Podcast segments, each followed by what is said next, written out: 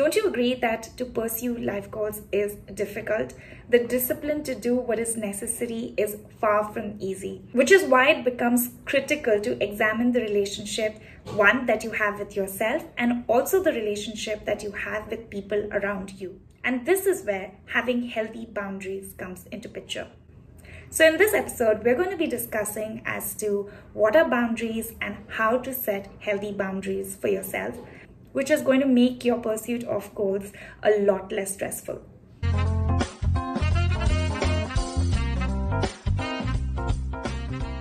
Hey, you, and welcome back to another episode of Up It and the Actionables podcast. In case we haven't met already, my name is Peyton. So I'm sure you'll agree with me that when you want something, it is it makes sense to work for it and achieve that goal, right? It makes total sense to do that. But the truth is, we as human beings are not rational beings. Not everything that we do serves us. Because if we really behaved in a way that served us, we wouldn't be jeopardizing ourselves. And the fact of the matter is that we all do, whether you want to blame it on your childhood experiences or on self limiting beliefs or even on unhealed trauma. So we need to understand that we may behave in life in a way that does not serve us. So, one way of ensuring that we break the pattern of self sabotage is by creating healthy boundaries. So, let's start by talking about what are these boundaries in the first place. So, here's the definition on personal boundaries. Personal boundaries help us to define the way that we want to treat ourselves first and also how we allow others to treat us. So, unlike a physical boundary, an emotional boundary becomes difficult to implement simply because we can't see them. Here's an example. If a person seeks to please others all the time, it is said that that person's boundaries are loose. On the other hand, if someone has no problem whatsoever on saying no to others, then that person's boundaries are said to be more defined.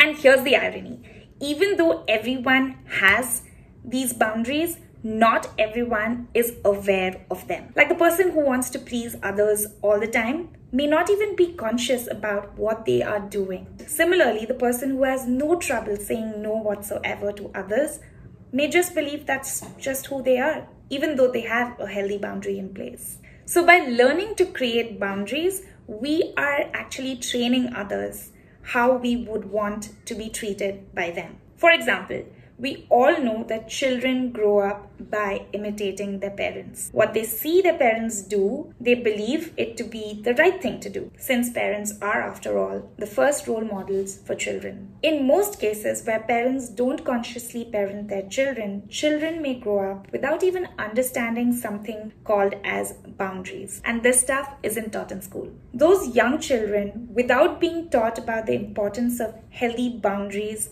grow up to be adults who aren't aware of boundaries and they behave in same way as their parents with their children and the cycle continues. Without the awareness that we all have boundaries and we can define those boundaries to serve us, we may end up having loose boundaries which don't support our goals.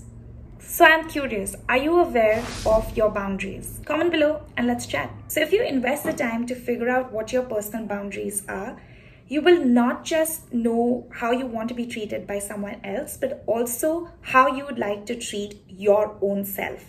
By taking the time to create healthy boundaries, in all areas of your life. You're setting yourself up to feel more empowered, be more healthier emotionally, which is a key ingredient and a necessity if you are serious about pursuing your life goals. So, here are the benefits of setting healthy boundaries. Number one is it amplifies your sense of being. When you know what you want, what your expectations are, and what is acceptable and what isn't, it will make you feel empowered, and that is a great, healthy place to start pursuing your life goals from. Second is it protects your energy. When others know what you will accept, what you will tolerate, also what is absolutely unacceptable to you, it will help you conserve your energy. And believe me, that will bring in a lot less drama. And there'll be a lot less negativity in your life.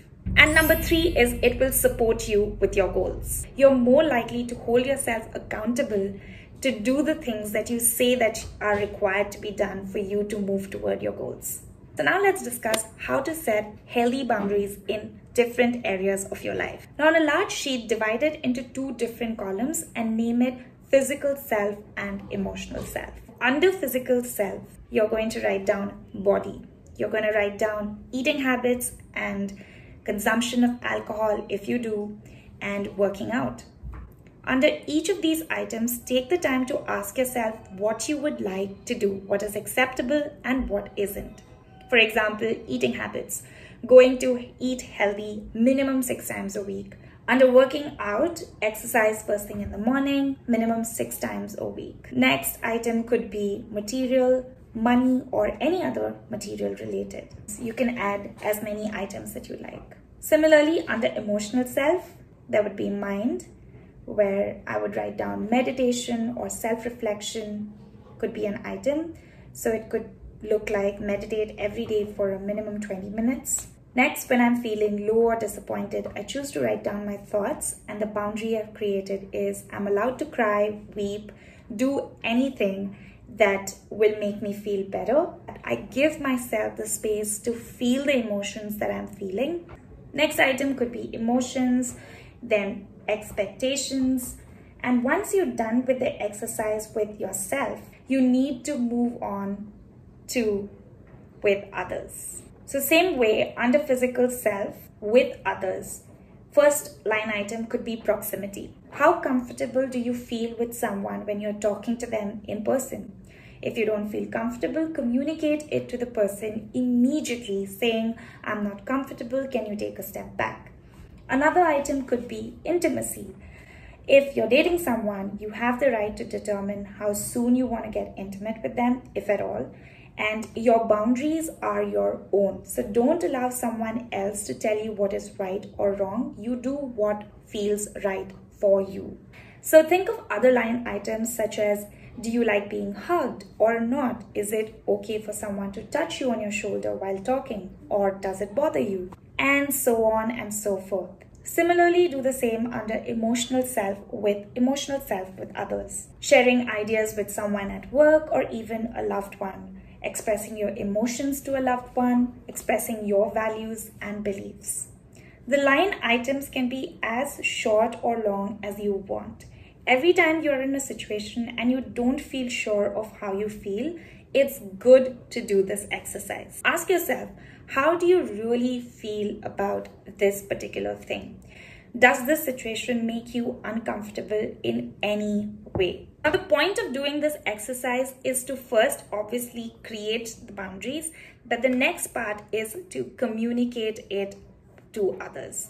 Now, with self, you are both the creator and also the person who's going to be accountable to implement these boundaries. So don't stress because with more practice, you will get better at it. With others, it is about communicating clearly what you're okay with, what you will tolerate, what is acceptable, and what is not. Here's the easiest way to communicate your boundaries.